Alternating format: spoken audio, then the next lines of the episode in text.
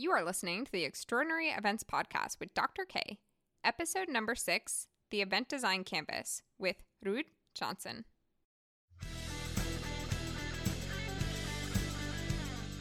Welcome to the Extraordinary Events Podcast, where we aim to educate, inspire, and empower individuals who wish to design transformational experiences. Now, your host, Event Education Champion, Dr. Kristin Malek.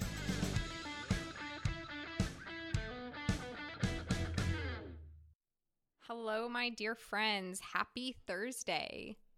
Today's episode is something new and different on our podcast. Today, I will be doing an interview with my dear friend and industry colleague.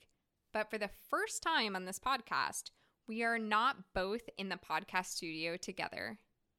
I am currently sitting in a professional podcast studio while my guest today is across the ocean in Switzerland, zooming in on his laptop from his home office. This will be a really fun experiment in sound quality, internet connection, and using Zoom for podcasts. But I promise you that no matter the outcome, it is completely worth your time because my dear friend is a leading expert in event design.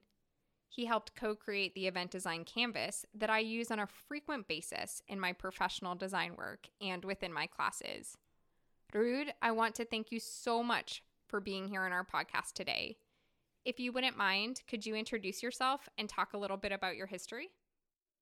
Yeah, thanks for inviting me, Kristin. This is uh, this is a treat, uh, always to speak to you, but also to be able to talk about the stuff that we get geeky about, which is event design, right? So, my name is Ruud. It's a, it's a name that doesn't travel very well, but my parents didn't know that uh, when they gave me the name. Originally from the Netherlands, spent some time in my youth in different countries, in France, in the Philippines, in the US. Ended up studying hospitality management and working for five star hotels, running convention centers, convention services, marketing and sales director, and for a chain related German hotel chain. What I kept noticing over time was that whenever people were doing events, within like 30 seconds, you would be able to assess that team and have an idea of whether that event was going to be phenomenal, mediocre at best, or an absolute disaster. Somehow, there's something in when you look at a team, when you see that somebody brings in an event or wants to host an event, whatever. And for many years, I've seen teams in those various roles, but never really decode what made them successful or not so successful. But you just had a hunch. So now, for the last 10 years, 11 years, I've been living in Switzerland, here in Basel, the northwest of the country. Have been doing a lot of things in between, being a professional conference organizer in a large global uh, organization, but really wanted to dig into this niche a number of years back. And because this thing was agonizingly biting away at my sense of wonder and curiosity, because I wanted to code and decode how events create value. And so, together with uh, my colleague Roel Frissen and Dennis Luijer, and now there's about 15 of us doing this across the planet, we're fascinated by one thing, which is, you know, how does your event create value? And then being able to articulate it on a single piece of paper systematically so that teams can use a methodology to design events. And we teach them how to do that. And the core reason to do that is because we have to make the job of the event owner not just less difficult, but also more fun if you want to make sure that events have justification for the sense of value. And the other thing is, you know, how do you get everyone on the same page when you're doing something as complex as an event? Uh, because when people are on the same page, doing the event becomes a lot easier and it usually ends up being a lot better.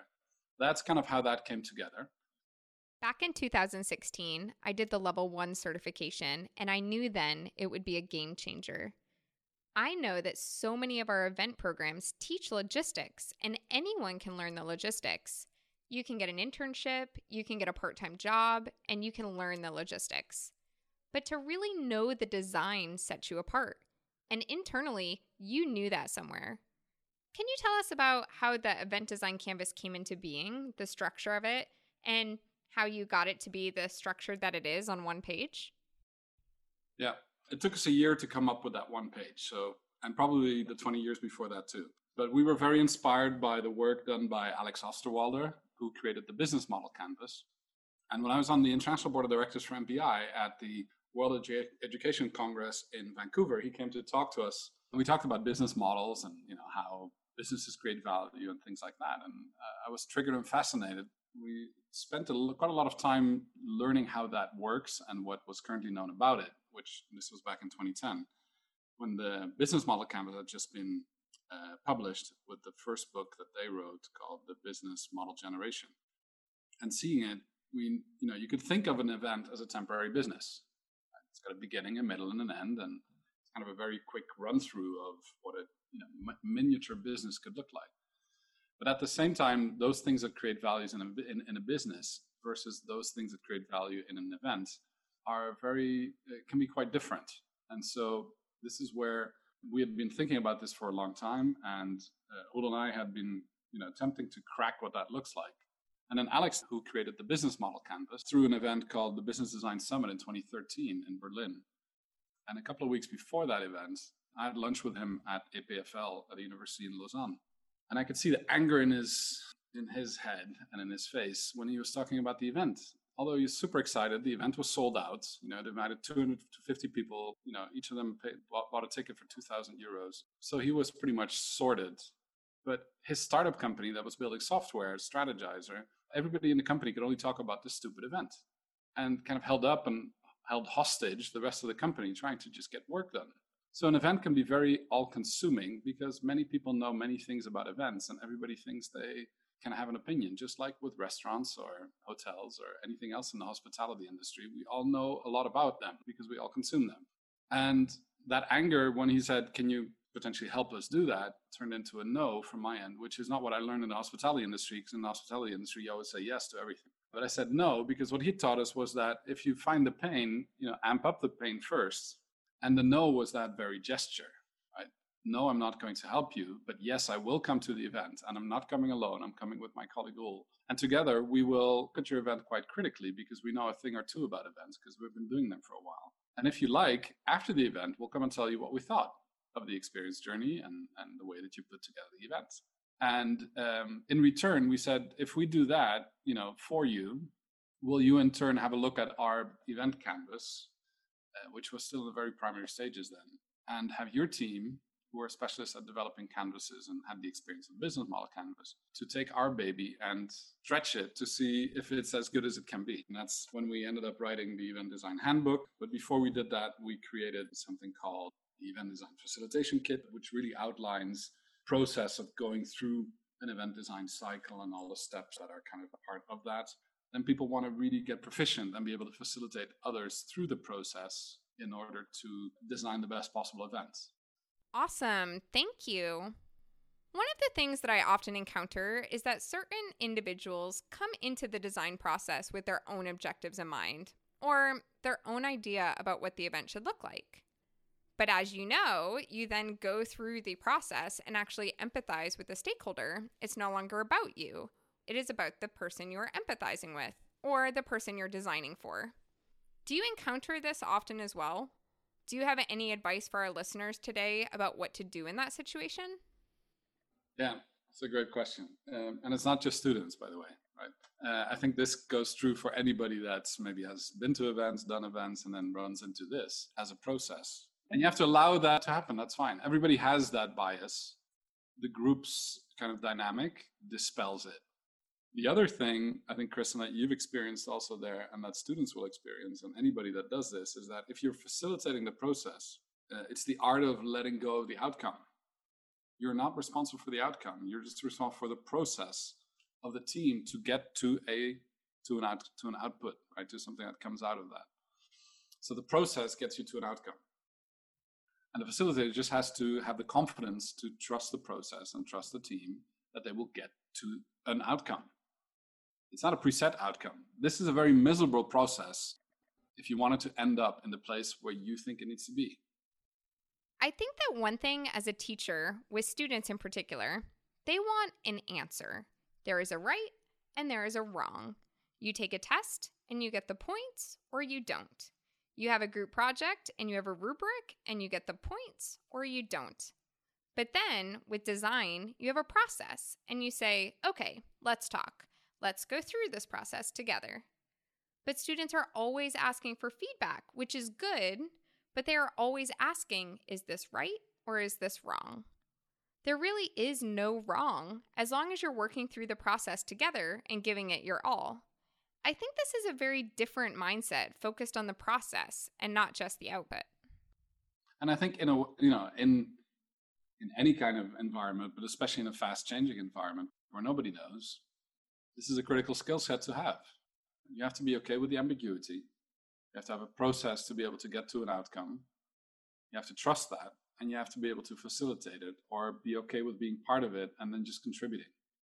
But the fact that multiple people are contributing just means you're exponentially increasing the brain power or the, the brain trust being put into this project to get to a potential prototype of what could come out of it. I know we both agree that there is so much value of meeting in person, particularly in this process, having the canvas on the wall, having your post it notes, and physically moving the post it notes from one canvas to another. Now, we are all pivoting online because of coronavirus. But I see that you haven't missed a beat. What has your experience been pivoting online during this time? I've experimented with hybrid and live events for the past 15 years, I say. Seen some fascinating things in experimentation, but now that we have to do them at scale, and everybody needs to have the competency, we're developing it simultaneously. We're going to discover functions of communications we didn't know existed. In the learning, what people have told us specifically about this program is that going from the live and being able to do it with paper and, and post-its and, and with a live interaction and then having to bring it online if your team is dispersed or you need to communicate it back to us by submitting it on mural that's kind of a learning gap between that and the online version. Now people are immersed for three days in that online experience which is very focused and very you know everybody has it on their screen. You cannot really look anywhere else because it's going pretty fast take a break and actually be in their own environment can come back into this learning environment without jet lag other distractions and things like that if you time it right if you design it right it can be an extremely powerful learning experience that can be even stronger than than a face-to-face learning experience. So I don't think there's good, better, or worse in any of these things. It's all in how you design it and how you have the intent of that happening. But the one mantra that we keep for those programs now is that they're 80% mystery and 20% clarity when you get started. And by the end of the program, all that has to be flipped into an actual story that people can carry and be part of. I think that's important. And for every digital element that we do, right? If we have digital confetti, we also need to have real confetti, and that's shipped in a box to everybody, so that when we have graduation, you know, your do-it-yourself hat and your confetti, or whatever it might be, right? Whether it's you know the do-it-yourself lunch or the actual posters and the materials, you know, the roll cards we actually wear, you know, on our lapel, because now I know that you're the facilitator and I can be the blah blah reducer or whatever.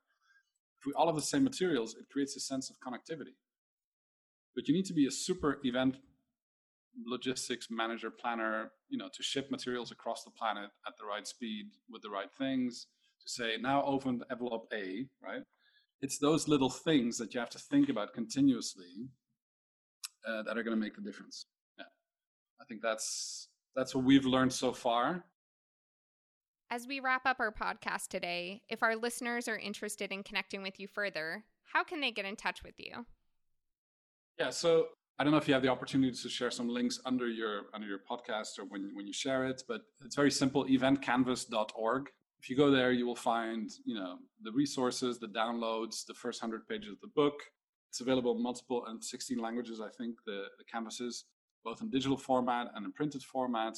You'll also find us under the team section there, the people that do this. You will find the list of certified event designers you know, if you go there and download that and you want to keep up to touch, you also see, you know, the levels of the trainings and what that looks like in practice. And, and also there's now an online learning uh, management system, uh, which has, you know, you can be part of a design team with certified event designers and look over the shoulder of what it looks like.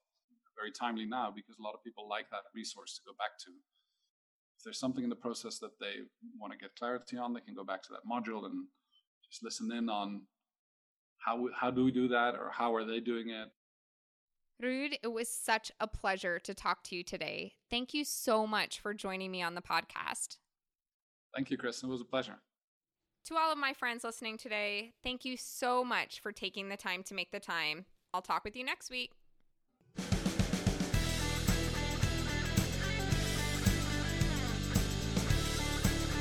Thank you for listening to the Extraordinary Events Podcast. Stay tuned for our next episode.